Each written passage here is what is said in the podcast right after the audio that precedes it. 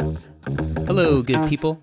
This is George Mihaly, host of The George Mihaly Show. By day, I'm a commercial filmmaker, but here on the show, I share conversations with remarkable people about their areas of expertise. This includes, but is not limited to, experts in education, entrepreneurship, wellness, martial arts, technology, filmmaking, and in today's show, events.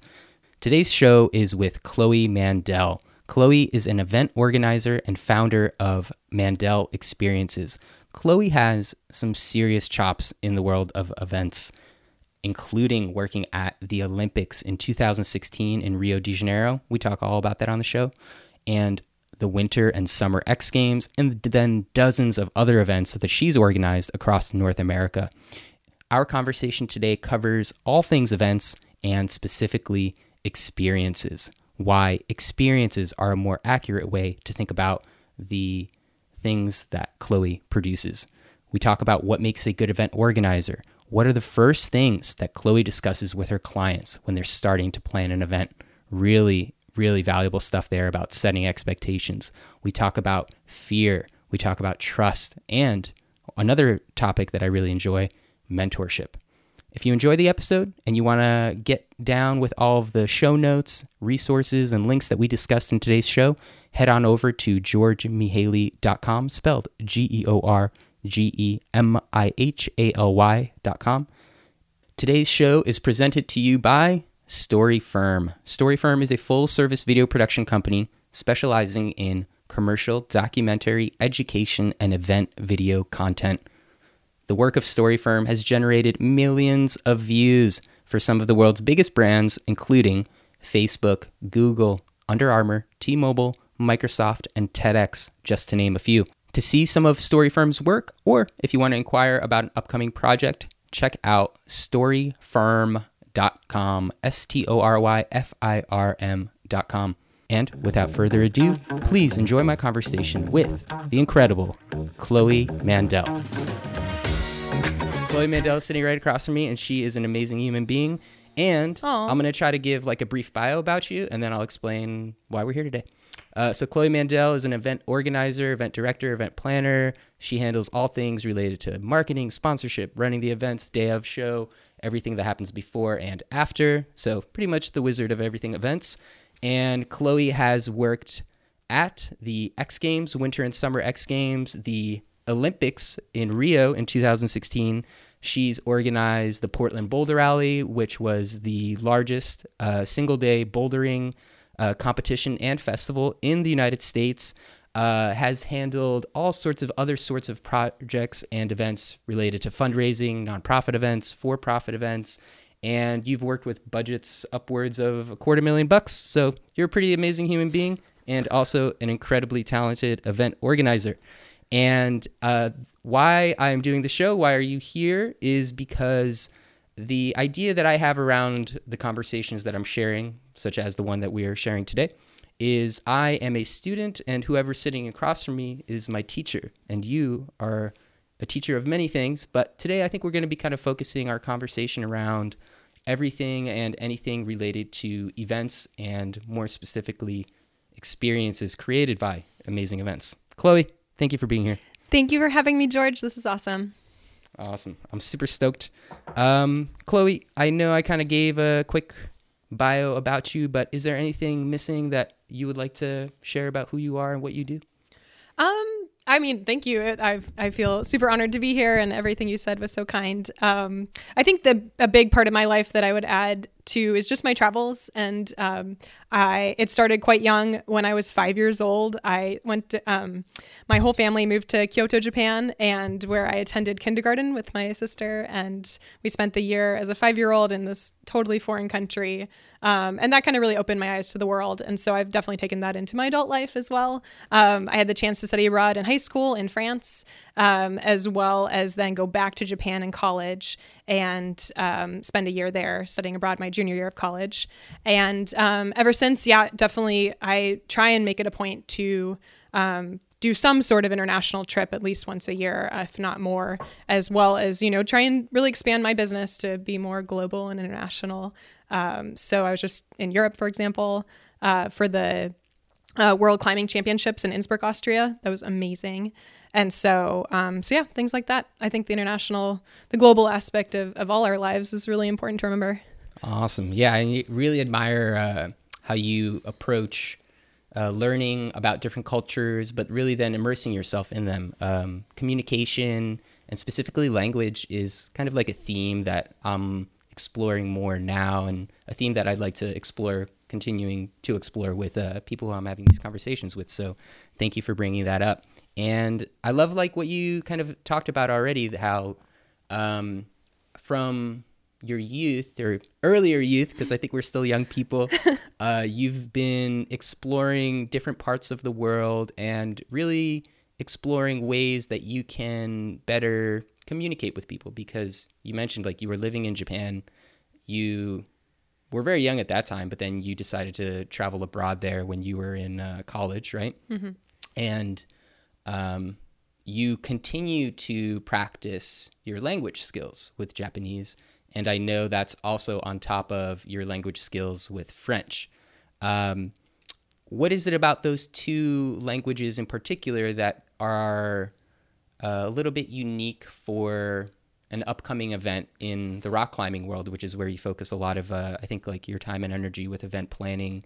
Uh, yeah, could you care yeah, no, um, oh, it's funny you should ask George. Yeah. So, yeah, no, I think what George is getting at, which is really exciting, is that climbing has been introduced into the Olympics. It actually just debuted at the Youth Olympics um, down in Buenos Aires. This is rock um, climbing. Yeah, so rock climbing uh, just um, was inducted actually in um, when I was working in Rio, I heard the news that climbing was going to be in the Olympics. They they decide well in advance, you know, what new sports they're going to bring on. You know, along with skateboarding, um, surfing. I think they're just breakdancing is going to be an exhibition yeah, as sure. well. So I'm super stoked on.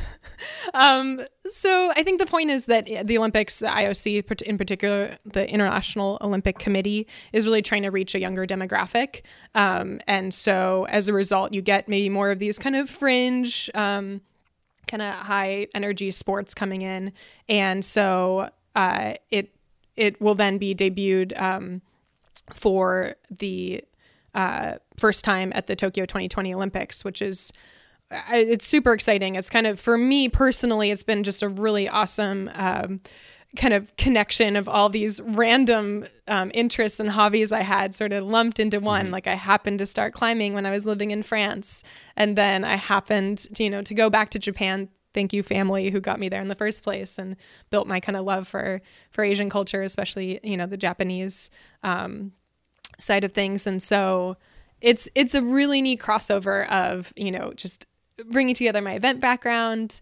Um, I think the that French still being a very common language spoken amongst Europeans, um, and especially in that international setting, it's a really good skill mm-hmm. set.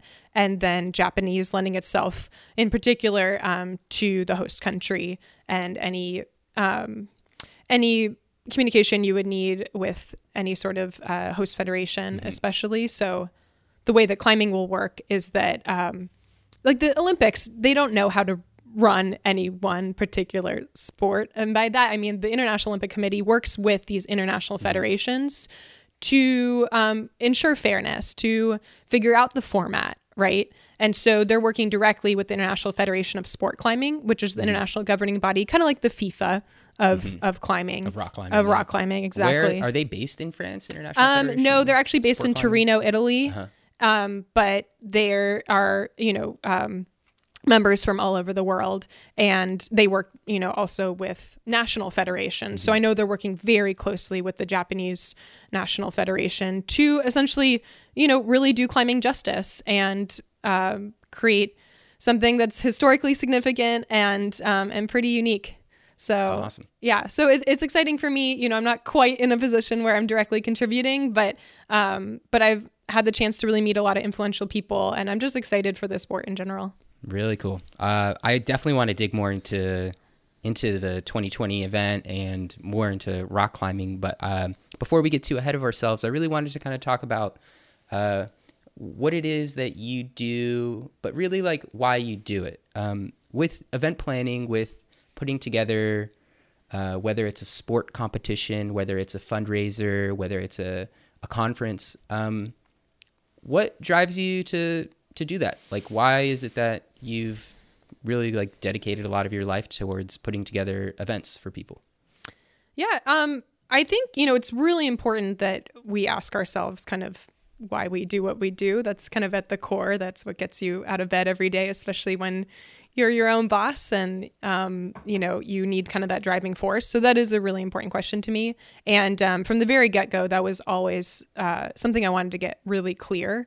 And so um, it's Your why. my why exactly. I mean i, I you could look at um, one of the New York Times bestsellers, uh, bestseller books by Simon Sinek um, called "Start with Why," and that's a kind of go to for many small business owners as far as getting off the ground and really understanding what's their driving force. So um, for me, it, it's pretty simple. I just believe in the power of experiences. I think that, you know, we often think of wealth or value in, in the form of monetary wealth or maybe things and assets. You know, there's just kind of this common notion of wealth. And I'm trying to um, push that a little bit in that there's just so much value in an experience, right? I bet everyone listening to this can relate to uh, going on a trip and having those memories that they hold with them. You know, going to a family reunion and and you know being just with close you know people in a close environment or meeting brand new people at say a community event um, so it's that connection you build from experiences it's those positive memories that really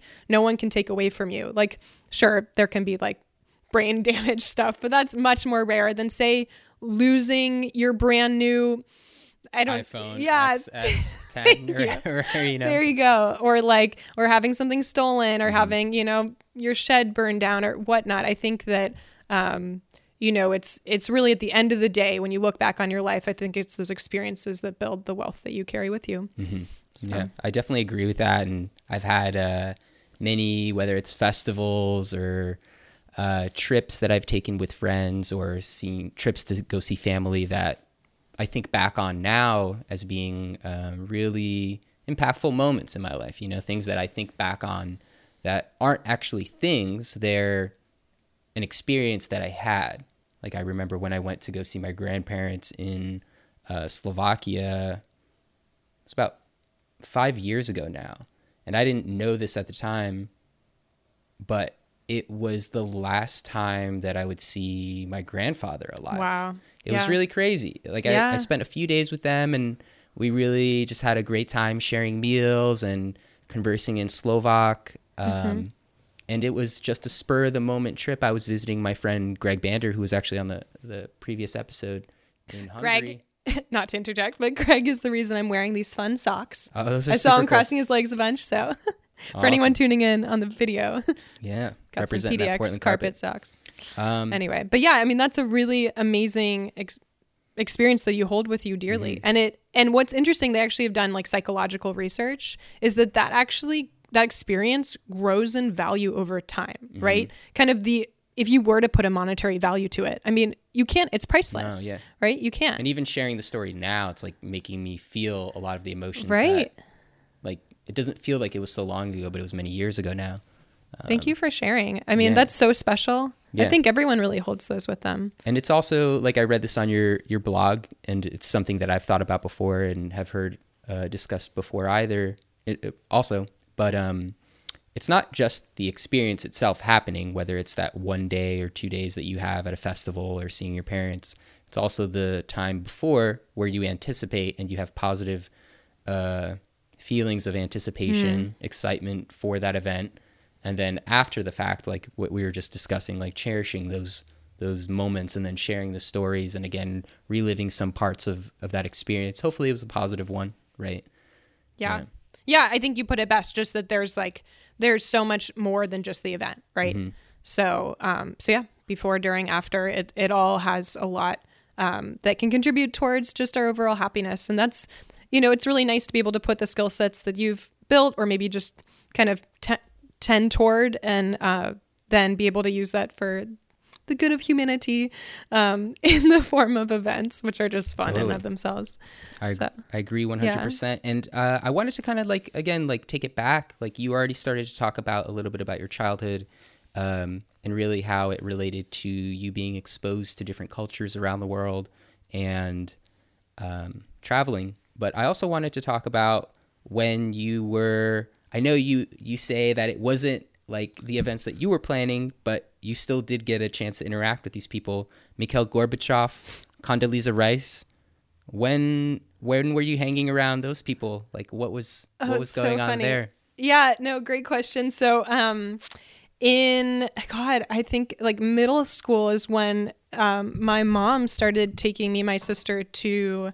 Um, it was called, I think, the Women's Voices lecture series, and it was just these really influential women um, that would come and speak in Portland um, downtown, and you know, just kind of being amongst the great women of our time. But then that, you know, expanded to joining um, the World Affairs Council of Oregon, which puts on the International Speaker Series, um, which is annual series that brings in pretty much, you know, kind of the top notable um, in, people from across the world of our time. And so, you know, you could add Bono to that list. Uh, it was pretty funny. He, I was holding the door open for him one day because I was like, so I guess I'm c- jumping around here real quick. Is that um, I was an intern at my junior year of high school, I believe, for the World Affairs Council. And in particular, I was the person with the clipboard in the back kind of green room area um, for the International Speaker Series, which is really exciting. I'm sure they're just like, oh, young girl, here, stand with clipboard.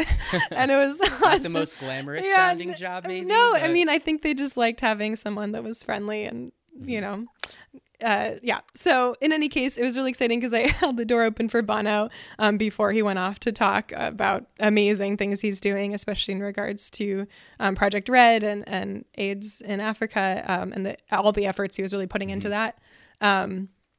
And uh, he said in his like perfect accent, he said, "See you later, darling." And I, I Oh, just like, epic. oh god, I just blushed. And the other thing, if you befriend the photographers at these events, if you kind of just stand behind the person, they, maybe they don't know you're right there, but the photographer like snapped a picture of me and me and Bono, quote Uh, unquote. like a little photo bomb Yeah, total photo photo bombs were, bomb. like the thing. So in any case, but it was just it was so inspiring. Like I met Con- Condoleezza Rice, um, just an incredibly intelligent person. You know, no matter right left, it's just like it's really amazing to just meet these people that are have accomplished so much. And um, and we were the same height, so it's like you know you kind of put these people on a pedestal, and then and then you meet them, and they're they're humans too. So People. yeah, That's awesome. That's really cool that you at a, you know, I, I think like at a time in your life, like we're we're still developing like throughout our entire lives, but maybe like in high school we're more impressionable and you got some really interesting opportunities to be around like these super powerful or influential human beings and you understood that they're also just human beings still, right? Right. I think I mean there's the diplomacy too around it and just if anything um it, the world of hospitality which is to make you know they're just about to give a really important lecture you want to make their lives easy and hospitable and um and so yeah that's always like just being very service oriented has always been something I've kind of just um veered towards and um you know and just being really good on the phones and a good communicator i think those are skills that definitely apply to nowadays. Um, i remember i think i was telling you this earlier but um, I, I took a phone call from the white house um, and this was in 2004 i guess. So I, let's we could do the math. Yeah exactly. Just a so years actually. yeah, yeah, there you go. And so um so I I swear I did the correct buttons you need to press to transfer the call and then my supervisor is like, "Hey, no one's on the line." And so I had accidentally hung up on the White House. So I can say that, but I don't know if I'm very That was that was one of those things that you get to, you know, accidentally do when you're interning for a really awesome organization. but I've learned since then. That's crazy. So Um, Chloe, I know that like now you are in charge. Like one of the events that we actually collaborate on, the Portland Boulder Rally. We've worked on it together for the past four years. Um, yeah. How what, can you think back now, uh, like when you were planning the first one? Like where were you, and how did it come about that you uh, got put in charge of running a, a really large rock climbing competition? Yeah. Um, so the story behind the Portland Boulder Rally is really special because uh, you have Brian Knutson of Next Adventure, um, co-owner of Next Adventure. It's an outdoor retail store here in Portland, Oregon, but they also retail online. yeah, Yeah. exactly. Yeah, and they I think they've had five 25 year anniversary recently. 25 26 tw- 20 year. year, but yeah. Oh, was it 20? 20 year. 20 Yeah. I thought it was 25. Okay. Um, but no, I mean they're amazing. They have multiple locations um, across the Northwest, and and they have a, spa- a paddle sports center as well. So so in any case, um, you know, you have major business owner meet with other major friend business owner Andy Coleman of the Circuit Bouldering Gym. which was the first only bouldering rock climbing gym in North I don't America. I don't know. I mean they opened in 2005, so that was definitely well ahead of you know the explosion that is So one of- climbing now. Yeah, one of the first bouldering gyms in North America for sure. It's crazy, yeah, Yeah. to think about. Yeah. Mm-hmm. Yeah. and now what? They're opening their fourth location soon in Bend. So, So the Circuit Rock Climbing Gym and Next Adventure are the co-hosts of the Portland Boulder Rally. exactly, and the, I mean, and it's because you know they kind of came together and said, "Hey, we really want to celebrate the community and find a way to um, incorporate rock climbing." And um, and so this was 2011, and at the time, I was working front desk at the Circuit Bouldering Gym, um, just. Uh, kind of had some various roles here and there, but Really um, oriented around hospitality though, because yeah, the front desk is the first uh, interaction anybody that comes into the gym has. Oh, so much fun. Yeah. I mean, you're meeting such awesome people. Um, and so at the time, so when it, it started, you know, I was part of that original meeting where like, what do we call it? And we came up with like Stumptown this, or like we came up with a bunch of names. And thank God Portland Boulder Rally worked out really well. But, um, we call it the, the rally sometimes. So in any case, so it wasn't until come um, 2013 when I actually uh, took it over as the event organizer, and um, that was a really exciting year because we bumped the cash purse up from five thousand dollars to ten thousand dollars. Um, we incorporated a much higher um, value production live stream, and um, and we just we went big. It was awesome. So uh, just super exciting to see kind of the response and that it was something everyone was really looking for. We got, you know, a lot of amazing pro athletes uh, come out from across the country to compete, um, you know, as well as just, you know, the excitement within the community and, and the live stream viewership. So it was, it really showed us, we actually, that year, we, um, it was so popular that we basically were at capacity with that um, particular venue. So it used to be hosted at the northeast location of the circuit, and then we moved it to the Tigard location uh, because that was a new gym that had opened that was about um, forty percent larger. So it's, ni- it's now nineteen thousand square feet, right? square feet. Yeah, exactly. And with an additional 6,000 square foot covered parking area that we convert into the festival, which is just, you couldn't ask for a better venue. So then it was like game on, you know, like sky's the limit when it came to, um, you know, just what's possible with this event. And it's, it's so fun to see the, um, the growth of climbing as a sport, as well as just the interest from kind of anyone, you know, just from kids to adults. Uh, I think people are using as an alternative to a gym. So it's really fun when they have, when, you know, people and, and members have a chance to really test their limits with a competition, but then also see and climb next to their heroes. Um, so uh, I could rattle off names. I don't know if it'd mean much to our Yeah, listeners, I mean, some but of the best Yeah. bouldering and even rock climbers like in the world, Ashima Shirami, um, Shiraishi, but yeah. Shiraishi, yeah, uh, Yeah. Sean Bailey, Alex Puccio, who everybody knows, Kai Jimmy- Lightner, right? Like these are all a lot of these people are going to be in the Olympics in 2020, and a lot of them have competed multiple years at the Portland Boulder Rally. We're like the gateway really cool. comp.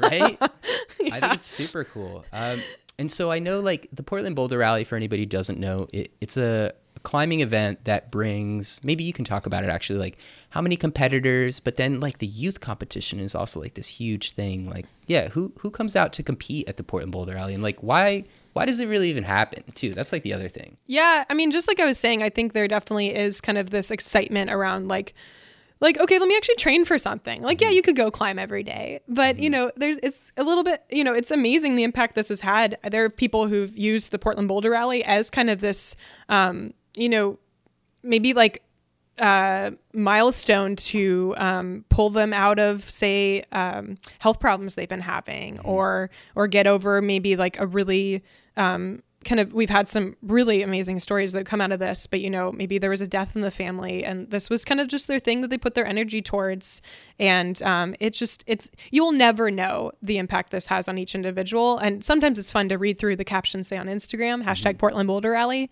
but um, but really it's it's become something that's bigger than ourselves. So you're looking at 400 and 440 technically yeah 435 to 440 competitors um, a third of which are youth. So they compete in a usac sanctioned so that's usa climbing which is the national federation of climbing uh, sanctioned event that um, that way this local event can count towards their um, minimum kind of local competition requirements to then head on to the series with divisionals regionals etc um, so for children who I, I, guess like something that maybe people don't know is uh, rock climbing has a governing body within the united states where kids can compete uh, against kids from different areas in the same way that like a basketball team will compete with basketball teams from neighboring towns. Like this is happening now with rock climbing for both uh, bouldering and for um,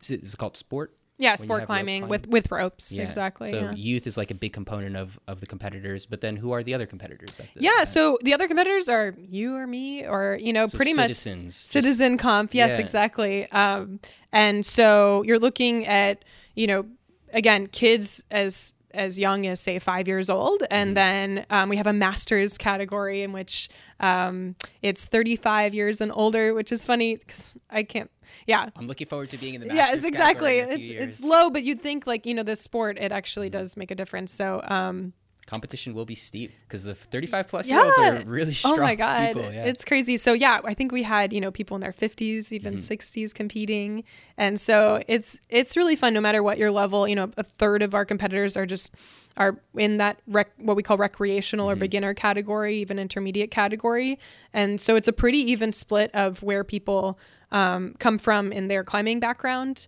uh, I think what was really exciting is that um, Outside Magazine named us one of the top mm-hmm. uh, beginner friendly competitions of any kind. So we're uh, like with um, races and bicycle, com- you know, races and, and just amongst all the sports, we were really seen amongst climbing as as that super inclusive, you know, just try something new, do mm-hmm. something for fun. Um, you'll have a good time. You get a swag kind of goodie bag as well. Um, so we definitely work hard to make it worth everyone's while to yeah. compete. And then, um, yeah, it's it's amazing just the positive feedback and community we're building. But and I think it extends, you know, to the live stream viewers. You know, mm-hmm. we have an amazing live stream done by Story Firm. Cool. My video Kudos production company. To so George Mihaly and his team. Yeah, totally. So I think that's added a huge element just mm-hmm. in that it's, you know, there's unlimited capacity for online viewers. Yeah. So we put a, a big um, push into expanding our reach mm-hmm. and yeah. And so it's it's an event that's really put on, of course, like to encourage people to uh, climb more and train. Uh, it brings uh, a really like high level of competition for the youth competitors, and then also there's people who come to call to do what's called setting the routes, which is where you uh, create the puzzle that you see on the wall that somebody climbs. And those are world class setters that are coming in just to set problems for the open category, which is where the professionals compete. Yeah. Um, but there's more to it. I think that that's like what what sticks out in my mind about the Portland Boulder Rally and uh, seeing it as like an event that kind of embodies really like the style of events that you put on, where it's more it's about more than just people rock climbing because it brings together so many people from the community to I don't know, I guess like build the stoke is I guess like a climbing term that you would use, right? But to get together and celebrate like the fact that climbing is a way to bring people together in a positive means. And this year especially was really cool because every year that I know uh, the Portland Boulder Rally has been happening, there's always a uh, raffle that happens where the funds are distributed to various nonprofits. So, totally like this awesome altruistic component of the rally. And this year, there were some really cool organizations that were involved. So, three different nonprofits got funds from the the um, the fundraiser, you could say. Um, would would that kind of be a way to describe um, maybe what to you is the motivation for putting on an event like that where it's not just about like showcasing some of the best rock climbing like that you can see but it's also about bringing people together to strengthen maybe like friendship bonds and themes around that? Yeah i mean it's a it's a great question. I think different people are going to get something different out mm-hmm. of an event. So as the producer, you can put something forward and, and say, yes, this is why we're doing this, you know, but everyone's going to get their own thing out of it or come for a different reason. So I don't necessarily like to prescribe it. Um, you know, I have a conversation very early on with any client of why are you hosting this event? I think Yeah. that's, you know, just in the same way I talked about why do I run my business and, and work in events. I think it's equally important with each event to understand why is the event happening and what, um, what are kind of our, our goals as, um, the organizers and, and kind of as the client, um, what are they looking to see out of it? Um, so, you know, it's really fun with the circuit. I think there's a lot of pride within the members that it's like, hey, we have this really big national competition Which that happened eight times now. Yeah, Next so year will be year nine, right? that and that's yeah, that's huge. So, um, we're definitely one of the longest running for sure. Um, and it's really fun because each year, I don't know how we do it, but each year gets gets better and better. And you know, it's um, and you still have you know people moving to Portland that um, have heard of it or they're brand new and they're like, "What's this?" So about fifty percent of the competitors are brand new each year. Um, not necessarily new to climbing, just new to the event, which is really exciting. You know, just constantly getting, um, yeah, just uh, spreading that that love. That's awesome. But um, but yeah, I think that in general, um, you know, we try our best just to create a really fun experience. Mm-hmm. And you mentioned that charity component. I always ask my clients whether that's something they want to do because I think there is this benefit and it's something that people are looking for nowadays of like great, you know, what is that next level kind of giving back or you know people really see a lot of value in just like how are we su- supporting the community at large? So this year we partnered with three awesome organizations pdx climbers of color wild diversity and alpenglow collective and they all really support um, and are just actively working towards building that inclusivity and um, diversity within the outdoor space, especially climbing. So it was really um, great to work with them and and learn a lot when it comes to creating an environment that actually is welcoming to all people. And that's something I took away from this event. You know, I made mistakes, and I think we're just in a time now, especially kind of across all industries, where we need to take a step back and really see what are we doing um, for you know all people of all backgrounds and yeah and gender identities and races and just understand better what steps we need to take um and and it's it's certainly a difficult issue to talk about but it's one that's worth tackling. So that was something that i'm hoping to take into um, the events that i produce from now on. Oh, that's awesome. Yeah, what I really appreciated too about the way that these three nonprofits were represented at the event, it wasn't that they were just to- like talked about on the the microphone for whoever was running the fundraiser. Like, okay, guys, like we're gonna be giving out our f- proceeds today from the fundraiser to these three awesome organizations. Each one of those organizations was actually present at the event with different sorts of uh, activations, I guess you could call it. So. Um, activation meaning like a Activity, way that yeah. activity Yeah. that the group was hosting at the event to help bring people to their booth wherever they were and then also um, allow them to kind of educate the public about them but there were some really fun things that they were doing like one of the organizations i don't know if it was climbers of color they had a uh, a stool that Yeah, you had PDX to Climbers of Color did up that. and over and through which was like a really fun uh, uh, climbing party trick, as you could say. You know, like you could definitely YouTube it, seeing people try to climb through and underneath a chair. in college we used to do this with ch- yeah yeah so this was the, with a Yeah. stool but we used to do this with chairs where the goal is to start sitting and then you have to go under and over and back to sitting without touching the ground and without tipping the chair in any way so It's a super fun balance, strength, coordination. Uh, it's a climber trick for sure Yeah. um, that's super fun. Uh, Chloe, I know like you kind of talked about it, um, but the why is that really like one of the first conversations you have with someone who's talking to you about an event? Um, is there other things that you, I guess, want to address with uh, people who are thinking about hosting their first event or they're coming to you and thinking like, "Hey, Chloe, I've got this amazing idea. I'm gonna have." a conference and it's going to be just like this other conference that happened in town except ours is going to be twice as many people and we're going to do this every year for the next three years and it's going to grow 2x every year after the first like what are the sorts of uh, things that you talk about with someone like that Yeah, um, I actually have a questionnaire that I always provide, Mm-hmm. and um, even before we meet, it helps me kind of come really well equipped to have an initial discussion, and um, and so yeah, definitely the why I think is is so crucial because I I've literally seen events fail if they don't have a really strong um, kind of foundation around. What would be an example of like a, a why that a client would have? Um, you as to so it could just mean increasing their member base. Mm-hmm. It could just mean, um, you know, appreciation, making sure that everyone who uh, has not maybe worked with an organization, yeah, exactly. So there's different. I mean, I'm organizing a holiday party where, yeah, it's all about appreciation, Mm-hmm. just making sure that the people who came in touch with that client this year are feel valued and have a good time.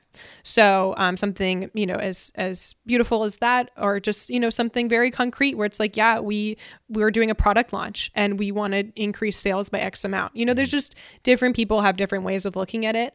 Um, but I think, you know, it's both understanding that why, also getting really clear on their vision, right? Because a lot of people um, have these ideas, especially for first year events, which is something that I specialize in, of just like, oh, yeah, you know, I went to this conference. I want that for our organization too. Um, and, you know, you have kind of these definitely well intended ideas in place.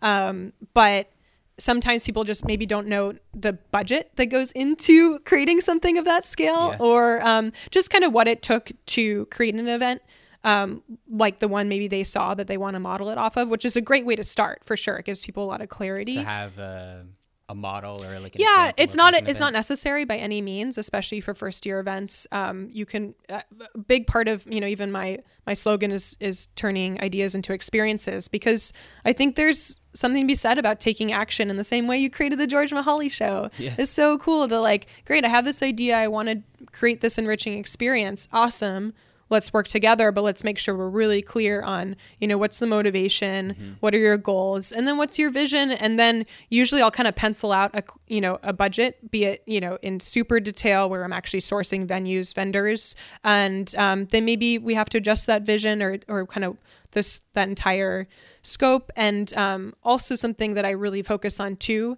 is these multi-year events. So um, I definitely prefer to work with uh, events that aren't just one offs because there's a lot to be said around the strategy of growth. Um, usually, a first year event, it may it might not be kind of to the scale that you're hoping, but that is absolutely achievable within you know the industry standard is three to five years. So just like a small business, right? You really take off and you kind of prove your worth within that time. Um, I think depending on the model, you know, there's all sorts of revenue models of great, what sort of, you know, money streams are coming in, be it ticket sales, sponsorship, um, raffle is one option.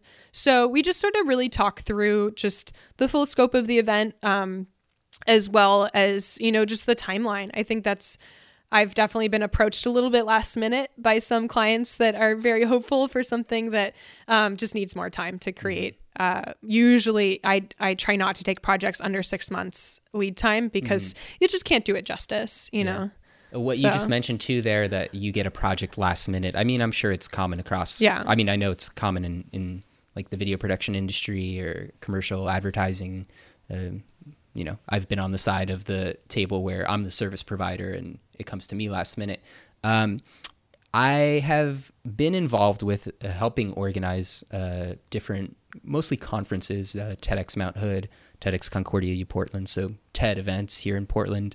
Um, and even with the event work that I do with video production, I've noticed for myself that there sometimes is this um, kind of call it like an inverse correlation with the amount of time left before the event happens and the amount of sleep that I tend to get. Is there anything like that happens with events? Oh my god, it's so true. I I didn't even know what like in like, I I call it event endurance. I don't. I just made that up, but Mm-hmm. I like that term. yeah, for sure. Yeah, so you know, you do like, and and I'm. T- I should add that lead time that I mentioned is for events of the scale that I'm um, more specialized in. So you're looking at anywhere from 500 to 3,000 people. Um, and then I've worked on much larger projects. So you're looking at, say, 20,000 people at X Games. Or Um, several million people at Rio. yeah, it's interesting. I, I did look that up. So they had 7.5 million tickets, but I don't think that equates to just because some This one person. 2016 Olympics. Yeah, one person can buy a certain number of tickets. But in any case, um, so like why you said like the six month lead time is so that I mean that inverse correlation about sleep and the amount of time left to the event is because there's lots of details. You're a detail specialist. I think that's like really like Well, no, but okay, yes, but at the same time, it's also mm-hmm. seeing the bigger picture. So it's like constantly zooming in, zooming out. Mm-hmm. You know, seeing yes, you know the details of like great what font is in you know that promotional material mm-hmm. versus like out like okay, are all balls in the air and is everyone kind of on their timeline that we had set out? Mm-hmm. Um, so to answer, going back to your question about sleep, you know say you produce a single day event. Let's just take the portland boulder rally for example. You know that is it's a full day event. You have nearly you know 1500 people plus on 1,500 to, yeah two, to 2000 people uh, on site. And so huge production. Just takes enormous amount of this energy. is, uh, uh, like food and beverage attendees, competitors. Uh, Oh yeah. Yeah, I mean you have a you have a competition coinciding with a festival, Mm-hmm. coinciding with a live stream, coinciding with like there's just a lot of of layers to it, and so um, really fun. I I find that some people will be like, oh my god, get me out of here, but I I embrace it. So um so yeah, maybe yeah i got a couple hours of sleep before that probably my own fault but um but there's just so much to think about in any case so you know you have this single day event and you put all this energy but then you find yourself working 30 days um in at in Rio, for example, with me, and that's where it became very clear um, what it actually takes to produce kind of these world class events. Um, we were averaging, I'd say, for the team as an average, maybe like three to five hours. Lucky if we got five, so maybe like three to four hours of sleep a night. Um, and then we were expected to be on like you know with sleep deprivation that can definitely have effects in memory it can have effects in just overall health and wellness but you had to for my particular situation i was a hospitality manager with cisco systems one of the um, the spon- sponsors and marketing partners is what they call them um, You were at a really for- cool. Uh, your housing was really interesting. oh interesting, yeah right? it's so funny yeah so um I, I don't even know if I'm allowed to say this, but um, basically, I, Rio has a finite amount of five star hotels. Mm-hmm. And it's really important for our guests that they receive the type of hospitality that they're used to. Um, we were receiving, you know, CEOs that were top customers of Cisco, as well as top executives from Mm-hmm. across the world. For those of you guys who don't know, Cisco Systems is one of the largest like communication technologies Um, and companies networking. in the Yeah. world. Yeah. It it was it was so fun to work with. But um but yeah, so they they brought in a luxury cruise ship from Portugal um, that they re-outfitted with entire Cisco branding. It was beautifully done, and um, and yeah, that's where the guests stayed. Along with um, it happened, you know, all the Olympic basketball athletes for the U.S. So both the men's and women's side were also staying there, which was hilarious because a ship has the shortest doors ever, even for like me, let alone you know someone who's like six seven, six eight. So it was hilarious. But um, they all came back with their gold medals, super fun. So there's anecdotes like that. But yeah, getting back on track with the sleep thing, you know, you prove to yourself what you're capable of physically and mentally when you're under that much, you know, you could you could call it stress. I don't really like that term, but just like that much demand on your body and your mind, and um, and you have to have a smile on your face the whole time, and as well as you know, just be kind of accountable and in the moment, and um, and it really proved you never know what you're capable of until you push your own borders and, and push your own boundaries rather.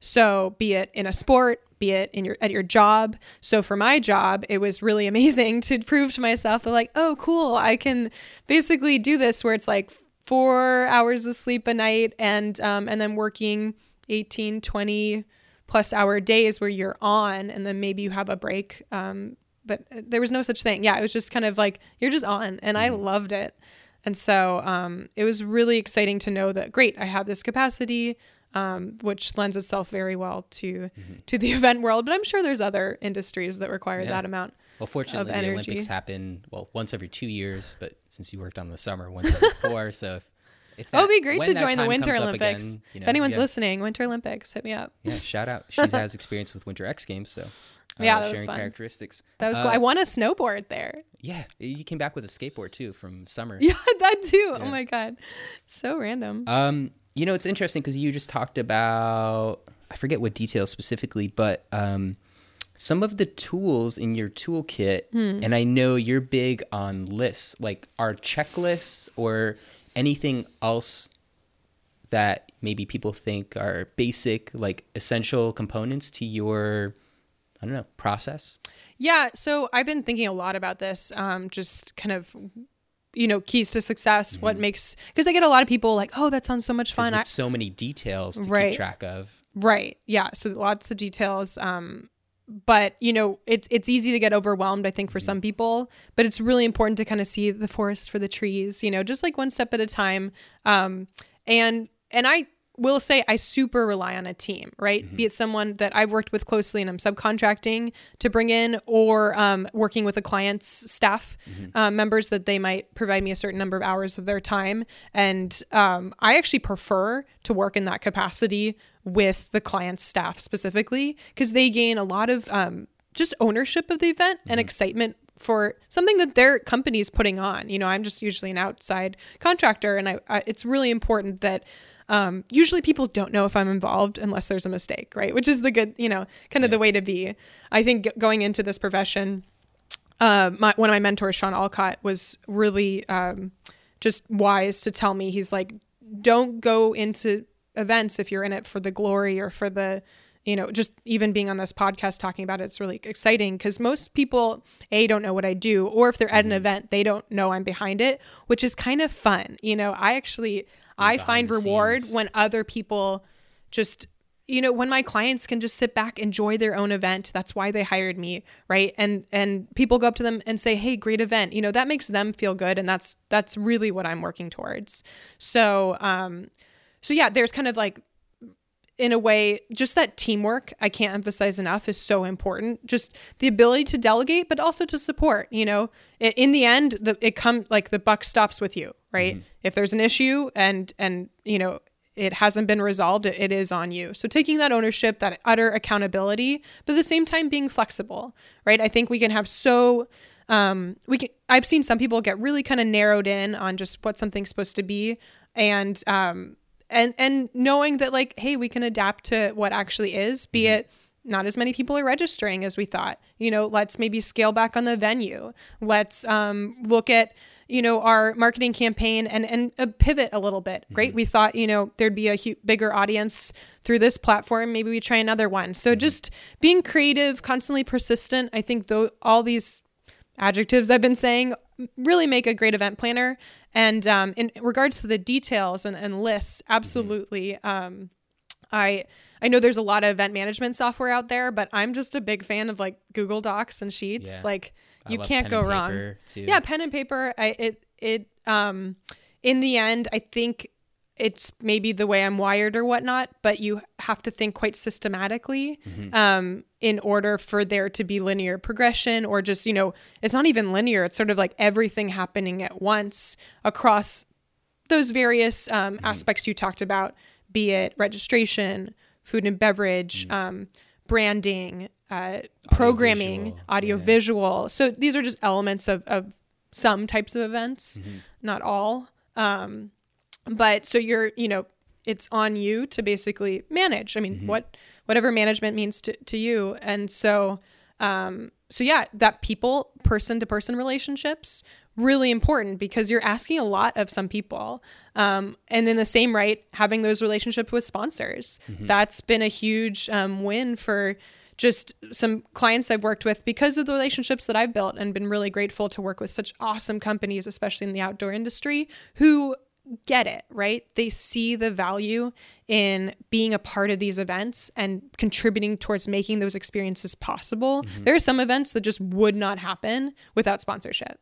So, um, so yeah, really, you know, incorporating them and making sure they're well taken care of. That's that hospitality role. But mm-hmm. at the mm-hmm. same time, you know, just maintaining the standards that you put out, and sometimes it requires some difficult conversations I, or negotiation around, um, especially pricing, sourcing. Mm-hmm. Uh, it takes a bit of a, a you know kind of strong-willed person to to go in and have a plan of attack and really execute. Um, but but yeah, being so systems oriented can help because then right now I'm in a place where I've built um, just templates essentially uh, for my business such that I can use them for other events and be quite efficient and and bring the knowledge that I learned in one event to the next one. Mm-hmm. So um, what's lucky for my clients now is I can bring the skills that I built in Rio at the Olympics to maybe their local fundraiser, mm-hmm. maybe their local community event, and and they're getting a world class experience. That's awesome. Uh, you know, you were just kind of talking about it, and even throughout this entire conversation, we've always uh, made, I think, like small references to it, and um, like this theme around communication and what makes someone uh, an effective communicator. Uh, there's so many like little details that I think are easy to overlook. Something as simple as like remembering somebody's name and addressing mm. someone by their name. Um, this this maybe is kind of like a little like two parter and just kind of wanting to explore maybe your perspective on on this. But like, what do you think makes like someone an effective uh, communicator and what are the i know we were just talking about like negotiation and skill sets oriented around hospitality but like what are the other sorts of things that you think make um, an effective event organizer hmm. it's kind of like communication yeah. yeah it's a great question um, for people who are like thinking like oh you know like i'd love to to make a career change or right. I'd love to become a, an organizer of events. Totally. Yeah. I mean, you could argue this is going to sound strange. So I'm going to I'm going to throw a curveball in the sense of like maybe you haven't thought of this but because you're having to so communication is absolutely key right? Mm. it's very important to know you know status reports what's happening. Has someone you know literally the event planning is communication. You're talking with multitudes of people. Um, you know i'm going through my contact list. There's like 200 people i touch you know get in contact with it in any one year um, which is crazy to think about. So um, but my curveball is that you actually have to be a fun person because you're you're with this person sometimes like again these like long 18 hour plus days. And like ideally you're actually enjoying what you're doing and you're having a good time. And honestly i swear that's how people will hire. Like if they had a good old time like yeah. in that person they can keep an even head even keeled. Like this is one it, it's beyond communication. It's the it's also the ability to just maintain um, a sense of just calm within the storm. Um, there's a, a really fun analogy that event planners are like swans. Um, oh, I um, love this one. Uh, yeah. So this is, it's kind of funny. I heard this. I'll give shout out to um, GMR Marketing, who I worked with um, in in Rio, and so our program manager Angelique said, uh, who had put on a banquet for the Queen of England. I mean, just an incredible human being. But I I asked her similar questions like, "What's the key to your success?" I mean, probably not asking like that, but um, she really did say event planners are like swans in that we have to be very kind of like beautiful, calm, elegant on the outside. You're often client facing. You're you know working with sponsors who've spent anywhere from hundreds to thousands to tens of thousands, millions of dollars to to be there. And so very important that you set the tone the people working around you, the people you're working for, they're all seeing that. So you're you're setting the tone. And I, I've even talked to volunteers who seem a little bit frantic or, or stressed or worried. And I tell them it's really important that you also set the tone. And maybe that means taking a step back. Maybe that means taking a break, or maybe it just means like doing things a slightly slower and people can wait in line. People love lines. Like look at Portland brunches. it's crazy. So in any case, so yeah, being a fun person, being kind of that swan, if you will. So the other part of the analogy is like on the outside, you know, everything's super beautiful and, and clean and, and, and graceful. And then below the water in the mud, right?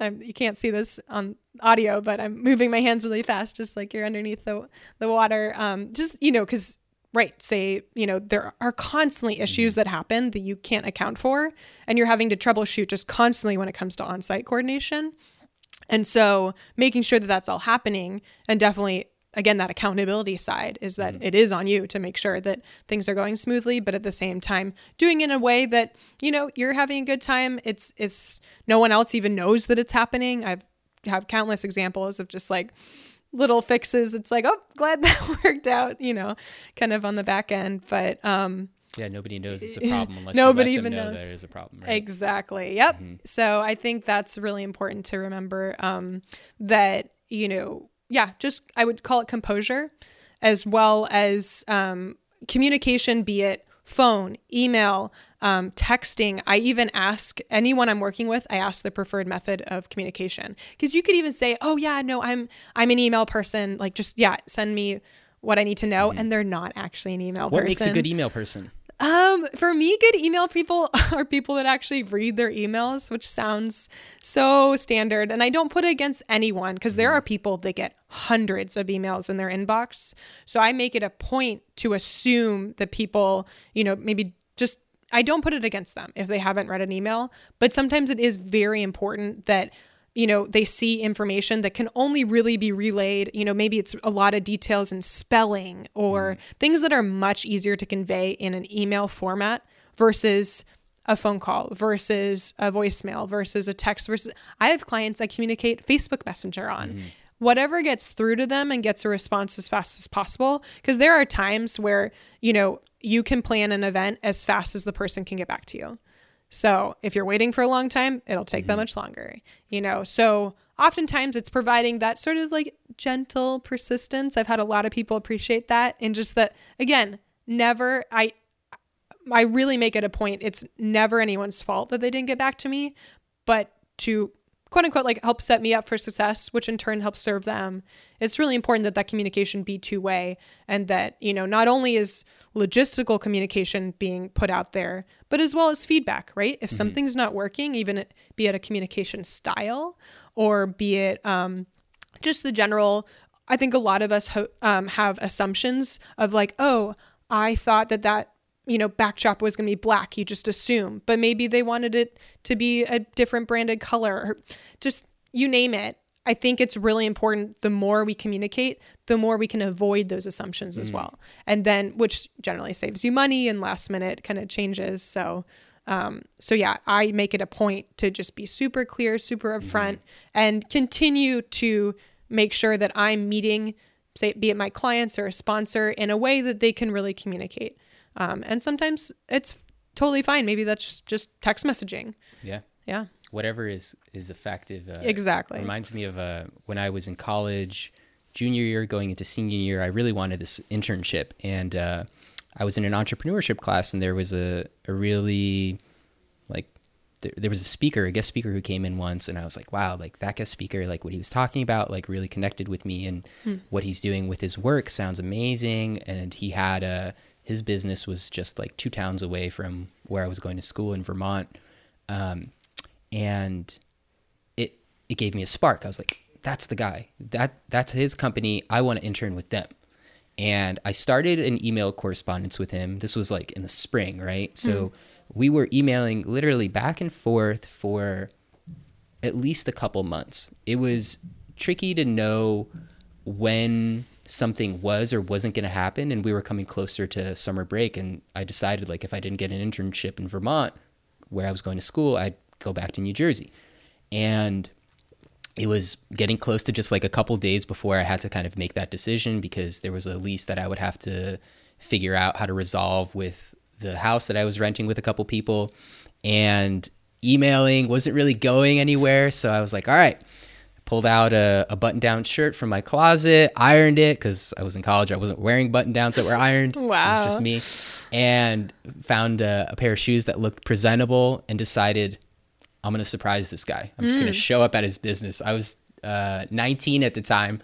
And uh, I don't know if it was a little bit of just like arrogance or maybe it was like wise thinking at the time. Maybe I think about it as wise thinking now because of what happened. But that's what I did. I ended up driving to his business during regular business hours, was polite, you know, rang the doorbell and uh, introduced myself and you know the fact that I was communicating with with this guy Doug. And it just so happened that when I arrived was five minutes before he was leaving to go to the airport. Mm. But he saw me and he knew who I was. And he instantly was like, Hey, like, good to see you. Sorry about the back and forth. I've been super busy. As you can tell, like, I'm about to take off right now for a flight for a client project. But why don't you coordinate with Pam, who was his assistant at the time, and we'll find a time to sit down and talk when I get back. So I said, Great. So I coordinated with Pam. We found a time. Fast forward one week later, he was back from his trip. We were sitting across from one another having tea, and he proposed the internship that ended up becoming the internship that I had that summer, which was an amazing experience, a great internship. And I only learned about this as I was coming close to the end of the internship and I was working with somebody else uh, who was working with him who told me like, hey, like Doug probably didn't tell you this, but do you know why you got this internship? And I was like, no, like, what's the story?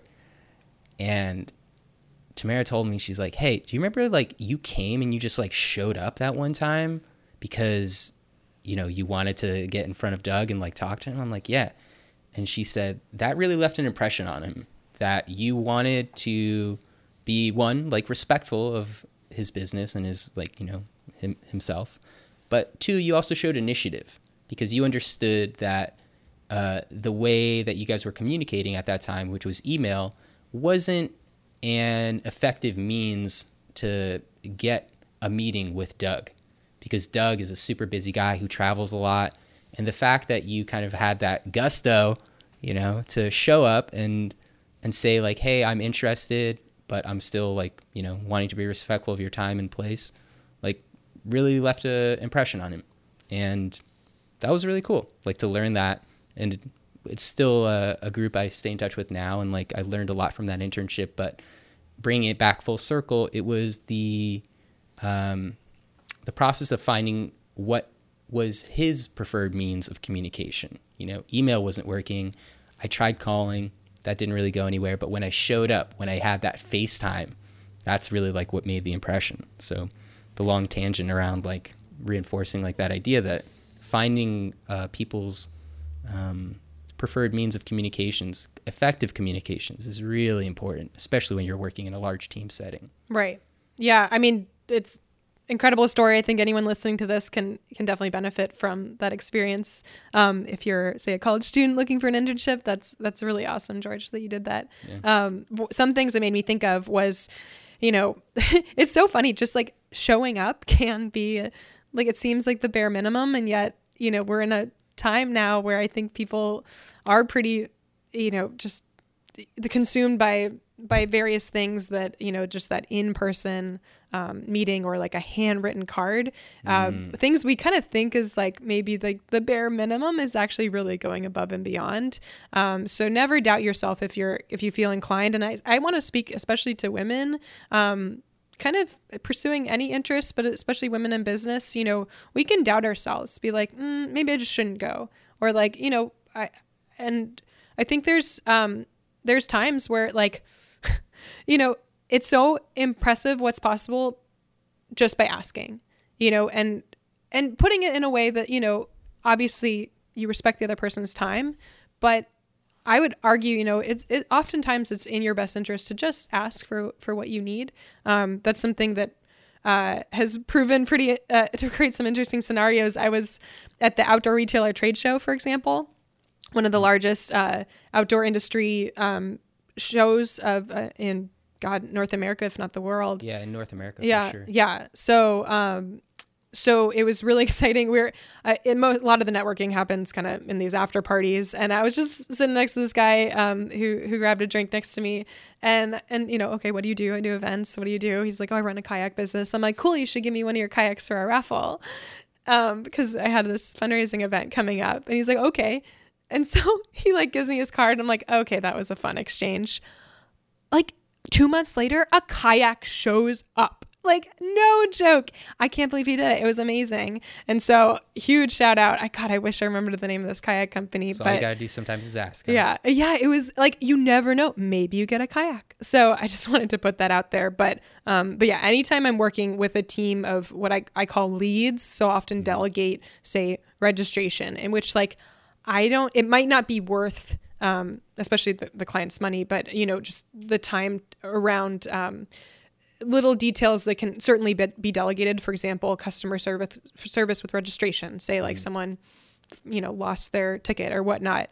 Um, so oftentimes maybe I'll have a registration lead or um, a food and beverage manager lead. Uh, and so with those leads, anytime they they find struggle in communication with someone, I always ask like, did you try calling them? Did you try, you know, different methods in response to your story? But um, just reminding people, or you know, even like I was just canvassing the other day for Get Out the Vote and as well as for Governor Kate Brown. And they say to knock twice on a door because like just that one knock might not do it. But it's that second knock of like, yeah, I'm here, you know, I'd like to talk to you about voting. Yay, election day. So anyway, um, point is, is just that little bit of persistence, the right, you know, if we were to break it down, hey, a list, um, the right communication mm. method, as well as, you know, just being really humble about it and being really, you know, understanding of the other person's situation. You can mm. never assume where they've come from. Maybe they just, what you know, happened to them that day. yeah, exactly. So I, I always like to keep that in perspective because, mm. you know, you have to meet someone where they are. And so event planning is about so much about human relationships too, and just relations mm-hmm. and the ability to talk to a diversity of people, um, you know, diverse amount of people and a, a lot of people at once too. Mm-hmm. So Uh, I want to be respectful of your time because I Oh, know no, in, yeah. a, in a few minutes you have to break off. But there's uh, two kind of uh, two more themes I wanted to touch upon before we uh, split for the day. cool. But I would love to maybe have you back for a round two because there's so many um places, so many forests where I think we can get into the the trees, you know, and get lost in terms of a figure of speech. Um, but you were just talking about relationships, and you had spoken actually about somebody who who fits into this category. But can you talk to me a little bit about where uh, you see the role of mentorship in in being an entrepreneur? Thank you. Yeah. Wow. Um, I would 100% attribute my success not being like, yes, it was my hard work, but having a mentor is so vital in those, especially beginning months, if not year. Um, I huge shout out to Michael Knapp. He's one of my main my main mentors. Um, he's also part of Entrepreneurs Organization, which is this uh, incredible organization that really is the top kind of business owners of of at least Oregon, um, and and they have different chapters nationally, and um, so they have a lot of amazing materials for entrepreneurs around building their business and and thinking about their business and reflecting and and changing and building and and so um, as a result, he has all these resources that he really likes giving, kind of passing forward. And so he takes on three mentees a year. Um, I'm really grateful to be one of them. And so uh, he has me, you know, fill out worksheets every time we meet so that there's some, like, you know, status report around, like, you could be feeling like, and I've had this happen where, like, you're utterly failing. Maybe, you know, you just have this feeling, but then you look at the numbers, like maybe in your revenue, maybe in just like different number of leads you got that week or that month and and you're like oh actually i'm doing better than i thought. So it's that outside perspective of someone that genuinely cares about your success. To have someone say you know i won't let you fail which is honestly what mike said to me in the very beginning. He's like if, if you're actually into this you know in, in starting your own business. We were connected because um, i was referred to him by a mutual friend. And he's like oh yeah talk to mike. He actually he does this sort of stuff. And i was like what? So um, I knew him in the context of Ultimate Frisbee, which is a whole other story, but he had been an assistant coach for my team. But in any case, it was really um, interesting to work with him and and essentially, you know, learn you're learning business as you're building one. So it's kind of like building the plane as you're flying it, which I don't know if that's that's one way to go. You know, some people go to business school or whatnot. I kind of like this way because, and even you know, coming from events from a marketing background, but not an official like taking a test or whatnot, um, the more I talk to event professionals, at least the ones that I meet, you know, there's a lot of creativity and freedom in the sort of lack of rules and um, formal education in this because you learn by doing so much. There's so much valuable, uh, both you know, skills as well as just even personally how to handle Mm-hmm. different situations. Um, case in point, you know, you have a, a full evacuation of X Games during like a flash flood. Um, lightning storm that we anticipated in, in Austin in 2016 and um and it it went as smooth as it could you know and and just um knowing that great you know you can help facilitate the evacuation of like 20 30,000 people um within 10 minutes uh, is is really something special and keep your calm and keep everyone safe so um yeah in any coming back to it mentor. So um i have found just someone who where you have that accountability because there's oftentimes we're like yeah you know you should write that email. You know you should follow up with that person. But no one else knows that. So you know maybe you let yourself slide a little bit. But having someone where like hey how did that conversation go? If you don't have something to tell them like that doesn't make you feel so good. So um and you shouldn't be doing it for anyone your mentor should not be the reason like that you're working so hard you're working so hard because you you want to because you mm-hmm. want to build this thing that's hopefully bigger than yourself coach on the team that you already. yeah, good point. So I like that. So it's like, you know, let's do a sports analogy. Like there's so much like track workouts and lifting workouts and training so that, you know, you can be super strong on a field or, you know, on a climbing wall or mm-hmm. whatnot. Chloe has competed in the Ultimate Frisbee Nationals. National championships. National yeah. championships, right. It's so it's been so fun. Um, it's really nice to have that physical outlet too, along with, you know, I feel like I'm challenged mentally every day. And so it's that sounded wrong. In different ways. mentally, yeah. yeah. Great. We understand So- where you're going. so point is that um you know uh it yeah so there's the sports side and it's it's neat to meet people then that have these entrepreneur sides to them and um and you're it's a really lonely process like being an entrepreneur especially when you're you know quote unquote a solopreneur um where it's just you it, you know your friends don't understand what's going on. It's hard to anyone asks like, "Hey, how's it going?" Like, you don't want to get into the minutia of like, "Oh, this client said this or this vendor's this." You know, nobody it, do they care? Maybe, but it's it's just too in the weeds. And so, you know, having a mentor is someone that that does care. Maybe you know, Mike doesn't come from necessarily an event background, but he does understand the nuts and bolts of business, which just translates across the board. So, um, it's been wonderful to kind of essentially um, be given these amazing resources such as books like traction or um, start with why i already talked about that can give you some building blocks for like here's here's what business is here's how to kind of move forward um, and and then yeah i mean it's a constant roller coaster both emotionally um, i think you know even financially and um, and I think it's totally worth it because you're constantly growing, you're constantly learning, and it's really amazing to have the support of mentors or even friends like George, um, who are there to support you. Yeah, I couldn't agree more. And I know that, like, for myself, uh, there's a couple people who in my life I kind of consider mentors. Maybe they don't know it, but I, you know, reach out to them for advice, especially when there's a, um, new obstacles or challenges that I'm navigating that I think they've had experience with. Um, I know you kind of like alluded to it, but um, with regards to finding a mentor, you said you asked you you were discussing this with a friend and they suggested Michael. Like any uh, any advice for somebody who's wanting to find a mentor? Or like what? Yeah, just think about the people in your life that um, you look up to.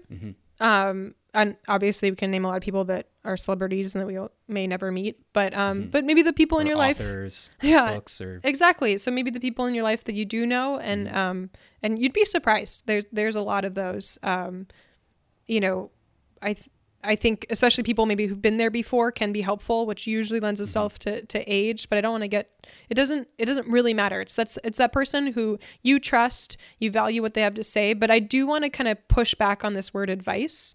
So um, one thing that that Michael, my um, or Mike, my mentor really talks about is is teaching and what he calls or it's called the gestalt method where it's like you're um you're sharing through stories and experiences that you've had which may not necessarily translate because advice can be tricky um if if I give you advice, George, and it doesn't work out, you might be mad at me. If if I give you advice and you don't use it and it something doesn't work out, I might be mad at you. You know, so I think it's really important to make sure that um, we're just sharing our own experiences and seeking someone who that method has worked really well for me. You see, look, I'm using it. I it's not advice to anyone, but that method has worked really well for me. I like perspective. Yeah, yeah, and so um, so and and I I strongly believe it doesn't have to necessarily be someone in your industry. I have several mentors though. I mentioned Sean Alcott earlier. He is in the events industry. He is he's worked several Olympics, right? He's worked I think 20 plus Olympics like and you know has been in events for for a very long time and so is awesome to learn the nuts and bolts of of very you know detailed event work with him. I even hired him once as my assistant to essentially teach me as I went, you know, when I was in a new position, just starting off um, my company, but, um, or uh, one event. It was, yeah. So I think, you know, my personal formula formula that has worked well is finding someone that can support you on the business side. I know, especially for women, there's a lot of resources out there, um, be it through the government or just kind of Mercy Corps, like here in yeah, Portland. they're they really provide, cool. Like, women's I've taken a groups. Cool, yeah, I've taken a couple classes there. Um, Mercy Corps Northwest, mm-hmm. uh, just to clarify. Um, but uh, it's like the Small Business Association, mm-hmm. um, Oregon Entrepreneurs Network. Yeah, I've heard really good things. There you go. yeah, yeah. So just doing a quick little research, um, you'll find just a lot of amazing resources out there. Some that I haven't even taken advantage of that I'm sure mm-hmm. I could benefit from. So, um, but but you know you can expand that far if you're having trouble thinking of someone within your current network mm-hmm. that you think like, hey, you know you believe in me here's something i want to do like mm. and and have a plan and make sure that it is consistent. You know i was meeting once a week um, for the first i'd say five months with mike so and that like at a coffee shop or it was at his office tea, yeah but but yeah you can meet anywhere. You can mm. meet at a coffee shop at your house. I mean whatever you're comfortable with. Phone and call even. Yeah, yeah. exactly. I think it's that you know again that accountability that that um, you know just making it a um, a part of the growing process mm-hmm. that um, it's pretty remarkable to look back on these worksheets, for example, and be like, wow, look how far I've come. You know, that's mm. it's really cool to track that. But you don't need a worksheet. You can, you know, just whatever style you feel can can support you. Um, I think that, you know, entrepreneurship, it's so crazy. It's it's such this like difficult journey. Anyone you talk to who has their own business, I'm sure has a story. And unfortunately, there's like this whole like rags to riches American dream societal pressure of like, oh, we must succeed. But what does that look like? I think it's not necessarily the like, oh, and then you have this huge fancy office mm-hmm. and all these million employees, you know. It it could just mean, you know, you're doing exactly the events you want to do or your business is is thriving mm-hmm. in other ways. And so I found a really great model again to really lean on my clients' staff um, for again ownership on their part and support, and then it saves my clients money. You know. Um, so so yeah, I've kept it pretty lean, but it works out really well in the end. Mm-hmm. So. That's awesome. I think those are really valuable perspectives, especially mentorship, and then uh, yeah, just kind of sharing perspective regarding what it's like to run your own business. Yeah. Yeah. One last uh, cool. thought before yeah. uh, you break off. Um, what's your relationship in re- in the sphere of uh, event organizing uh, with fear? Mm. How do you use it, or what what does that look like for you? Yeah. Um, I think that I related a lot to climbing. Um, I'm super scared of heights, which is funny because people know that I climb all, or people who know me know I climb all the time. Um, it doesn't mean I'm not scared of heights. It's just that I'm at a point now where I know that that's a natural survival bodily reaction, mm-hmm. um, or let's just say mental reaction, but you don't let it take over the physical. And then you slowly build control over even the, the mental side of it. So, um, or psychological side. So, fear is something that happens when we push our comfort zones, right? So you're now producing an event that's larger than you've ever done before. You're now going to another country where you know you don't know the language, but you're put in this position that you have to do something with. Um, you know, we're there's so many. Just think about the time when you when you felt uncomfortable, and it's kind of that get comfortable being uncomfortable. You'll hear that a lot in the entrepreneur land, um, and so fear is a totally natural resp- response, but I don't know for anyone who's seen Free Solo, for example, the Alex Honnold kind of documentary about his um, ropeless climb up El, El Capitan in Yosemite. You know, climbing he- 2,000 meters yeah, with no crazy. So he's the epitome of not letting fear take over, right? Um, so I'm not saying I'm about to free solo anything. I have no desire to, but I think it just it's a very clear example of you know almost using that fear as a propeller of like great. The reason I'm scared is because like I haven't done this before, but look, I have the opportunity you know so continue to put yourself in those positions where yeah you're gonna expand you're gonna grow and you surprise yourself so much when it's like oh yeah i didn't know i could work 30 days straight um, on little to no sleep and and produce you know and help um, on a team of 50 people from across the world uh, put of the on biggest sporting events in the yeah world. uh, you know what i'm talking about rio it's Yeah. like you know you just you surprise yourself and it's and think of the think of that reward i'm sure everyone can relate to that fact of when they like you know climbing maybe they got a, a new grade that they didn't think was possible in the difficulty scale or maybe um, you're a runner and you got a new pr for best time like every time we we kind of meet the challenge i think we then start to wonder huh what's next? So i'm in a place right now where it's like okay cool. I've i've been really blessed to have these amazing opportunities and accomplishments. And it's like hmm okay what's next? Like use that fear as a motivator you know? Because if you're not I don't know. I'm just I'm that type of person where it's like you constantly pushing yourself for for for what's next, what's what's great, you know, what can what can be achieved and and really what experiences can we create for other people? Because the sky's the limit on the creativity and you know that um that kind of just out outside of the norm experience. Like everyone goes around their daily day-to-day life. You know you could ha- you could literally do the same thing every day for the whole year. But an event hopefully should be something special.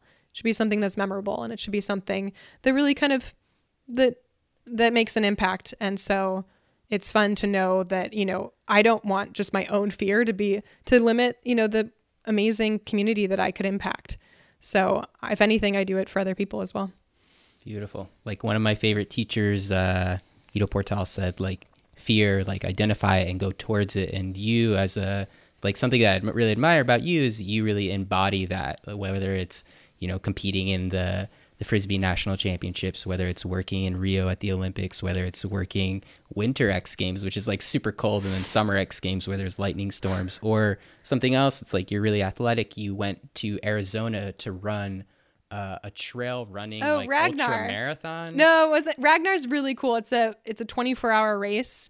Um, you're on a team, and and yeah, our team won in the women's Yeah, division. that was your first competition trail running. Yeah, it was my first ever running race. Yeah.